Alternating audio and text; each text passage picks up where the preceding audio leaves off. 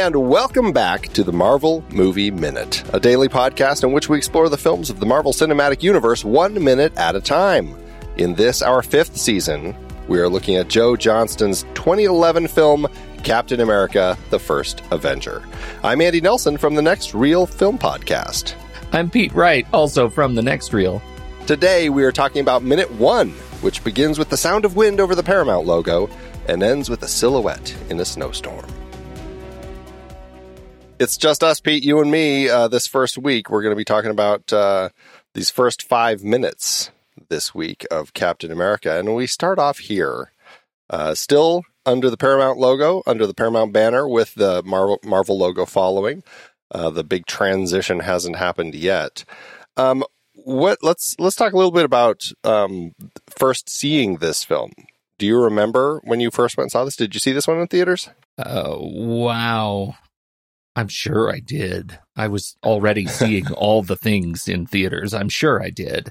Uh, I don't have a memory, a specific memory of this movie. And for a lot of years, I'm, I'm curious your thought. My, a lot of years, I didn't get how much I loved this movie it took a while to grow on me, I think, and um, uh, to understand sort of what Johnston, what I feel like Johnston was going for. It's a slower movie than uh, some of the other uh, uh Marvel MCU movies. Certainly, some of the ones that we've talked about. Uh, it is, I, I, think, a little bit more, um, a little bit more introspective in its approach to to war and the war effort. And to me, that really ended up connecting with me over the years. I, I, I think it's pretty special. But I have precious little experience with Cap before this movie. Uh, I was not a, a Cap comic guy, so um, so I came into this cold. Yeah, that's pretty much how I was. I, I mean, I saw it in the theaters, and I remember I, I, I mean, it was kind of in the same place as you. I didn't care for it that much. I thought, no, it's fine. It's, but it's, it's. I was like, it doesn't. There's not much happening. It's like this guy who's eager to fight, and he fights, and that was kind of what the story was. I'm like, it's just a long slog to kind of watch this guy go through, um, you know, his, um uh, his journey to stop Red Skull. And uh, like you, it took me some time to. Uh, I mean, and I I didn't even rewatch this one for a very long time. And when I finally came back to, it, I was like, oh, okay, this is um, one of those films. It's there's an interesting.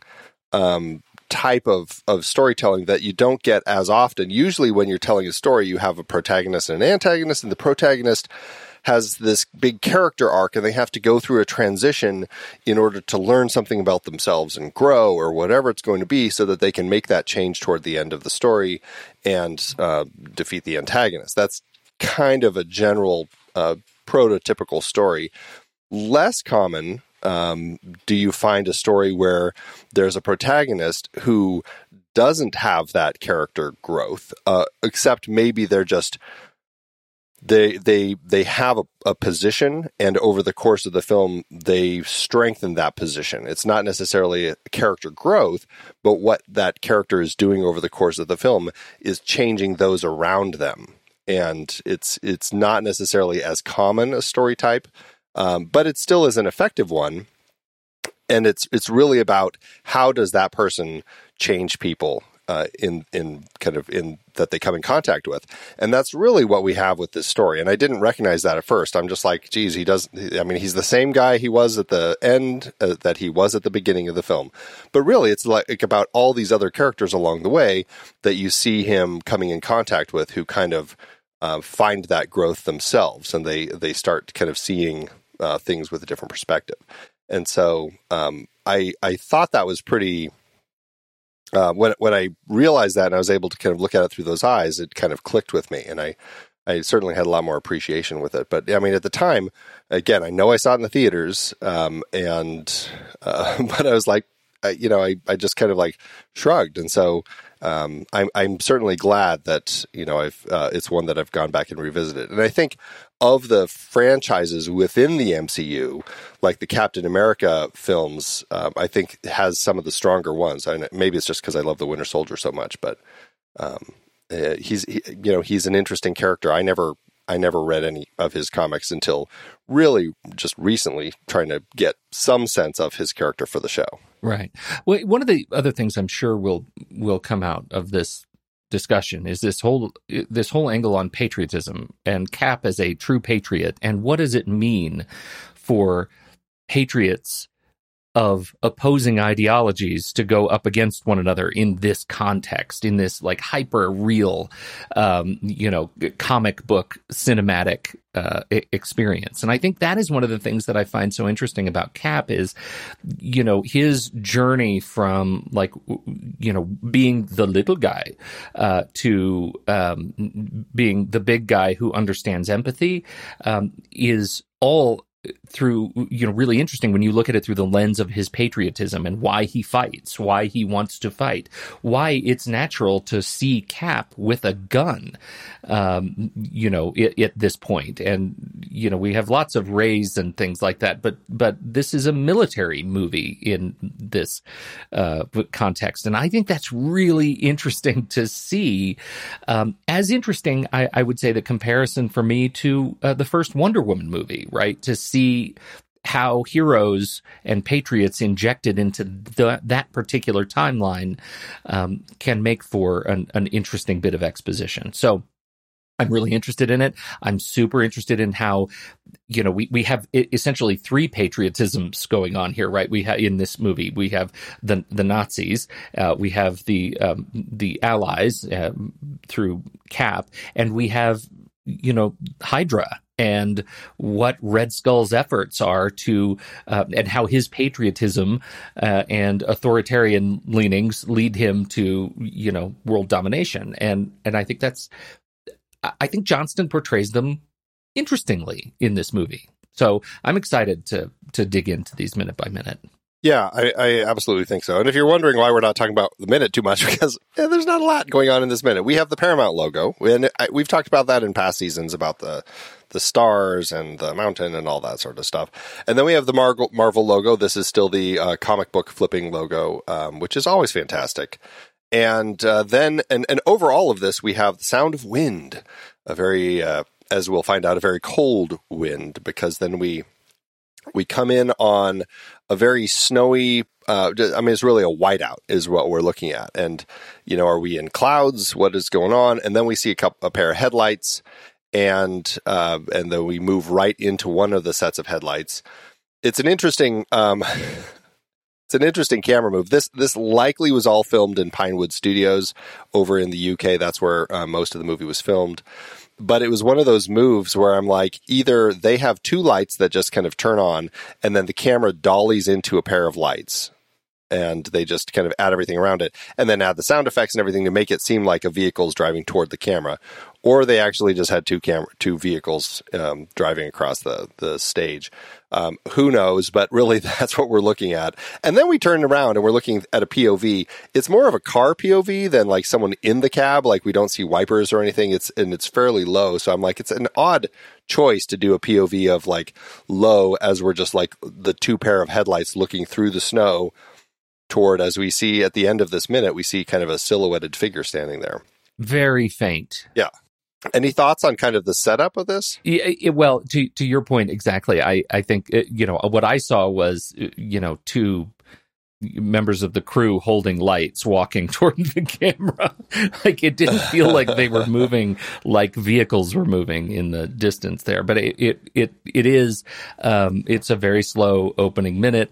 The setup is is a little bit strange because we're on we're on a principal car that is centered in in the frame and uh, more or less. So you can kind of mistake it as being one vehicle with two sets of double headlights or with a set of double headlights.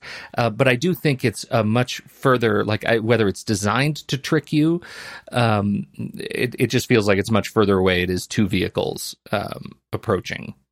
Well and i think that um, that changes fairly quickly because yeah, it's one of those things. What was that? There's that old um uh like a legend of like, you know, the whole thing of threading the needle. Do you remember that uh story of the the motorcycle guy who's riding with his friends? Oh, it's an urban legend. That's the word I'm looking for. Where he's threading the needle and he races ahead of his buddies and it's night and um, he uh, then he's like, I'm going to scare them, and he turns around and he races toward them, and it's pitch black, and he sees two lights, and he's like, "That's them." And he he plans on racing right between them to scare them, only to realize that uh, too late, unfortunately, that it's a truck, and he runs right into the truck, right into the middle of a truck. Okay, right into the middle story. of an oncoming truck. It's a horrible story. It's an urban legend about like you know the way that these pairs of lights can can trick your eyes and everything. And and I think there is a, a bit of that as it starts and it's very very wintry, very wintry. We very don't cold, yet very know, dark. We don't know where they are. We have no set of uh, a setup of the context, uh, and we hear no voices. No. And it's interesting because once we flip around and we get that POV, there is a little tiny red dot. You know, that we we almost see the red dot before we see the the figure of the person, and it's probably because red in this sort of situation is a uh, color that is easier to see from longer distances, so you can pinpoint things more easily. And so they do see this red light ahead of them, so at least they know whoever's driving, they're going in the right direction, right. I guess. Right. I mean, did you have any familiarity with the story of Captain America as far as like his character having like been? Fr- I mean, the way that he, he appears in the comics, he's um, he essentially this whole sort sort of thing happens. He's he's lost in the Arctic, and the Avengers actually are the ones who. I think I try to remember how he came into the comics. Like his the iceberg he's stuck in breaks off and floats down toward New York City or something, and they're out there and they find it and they see him in it and they free him, and that's kind of how he becomes this figure, um, you know, stuck in a different time and that was kind of like the the way that they moved Captain America forward from this period um, when they were first writing him uh, to the later period, and that's how he kind of joined the Avengers. Um, were you familiar with that? Like, did you uh, when you saw the wintry snow here? Did you go, "Oh, I wonder if this is like did you have a sense is this the 40s or is this present day exactly that exactly that i i wondered immediately is this a framing mechanism is this going to be a time jump where we're going to have to to to see how the story plays out over the course of uh, you know two periods? Um, I I did know a little bit about you know Captain America's backstory. Um, you know, what can you say? You pick stuff up. Um, I, I, didn't I didn't read any of those. I hadn't read any of those in, uh, original comics. What are the Avengers doing in the ocean to pick up this ice floe? Uh, fishing, I'm sure it had to do with name kayaking. It always has to do it's with always Namor. Namor. right, right. Um, so I, I, thought that was interesting, and I wondered how they were going to do it. And you know, we have a, um, a you know, a rather case by case strident opinion of framing mechanisms. yes, over over in the next reel, we we have talked about that quite a bit in the next reel. We do. So I'm curious over the coming minutes uh, how that is going to um, how that's going to play out for us. Yeah, it will be interesting because it's interesting the way it's used in this film. It it largely sets this whole concept up.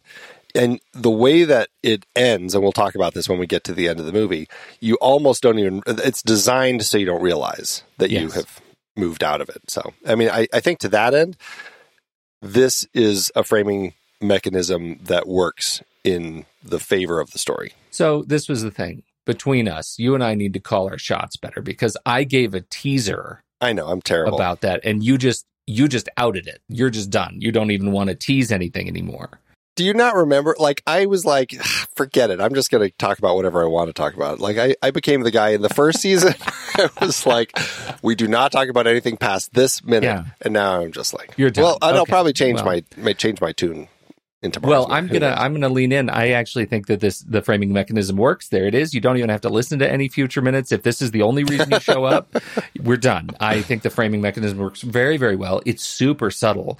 And um, uh, you know in terms of just the length of time we spend it, it it's uh, it, with these characters in the in the the present day it's uh, it it works very very well for me.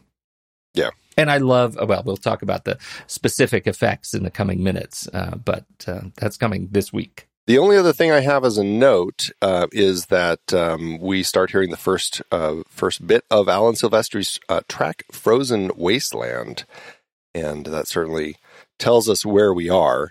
And uh, you know, it gives us a chance to mention Alan Silvestri, who you know, fantastic composer. He's one of the absolute greats uh, out there composing music.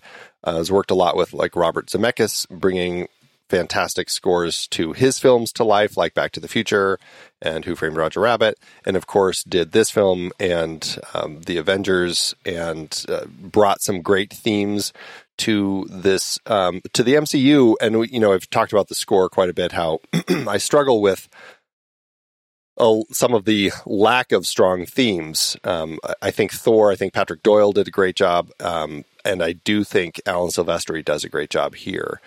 But anyway, I, I think that he's a, a, a brilliant composer, and I'm glad that he's he's in it for this one.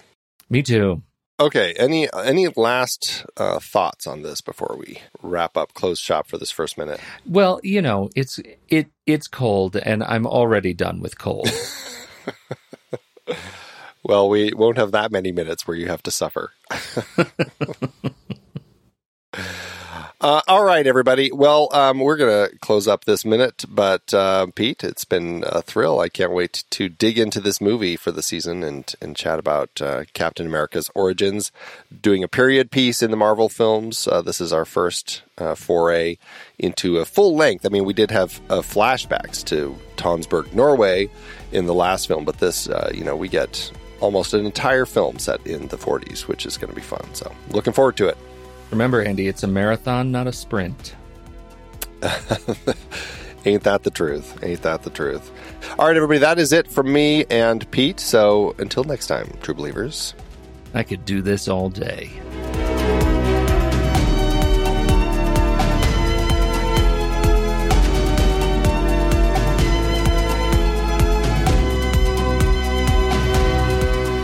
Marvel Movie Minute is a production of True Story FM. Engineering by Andy Nelson.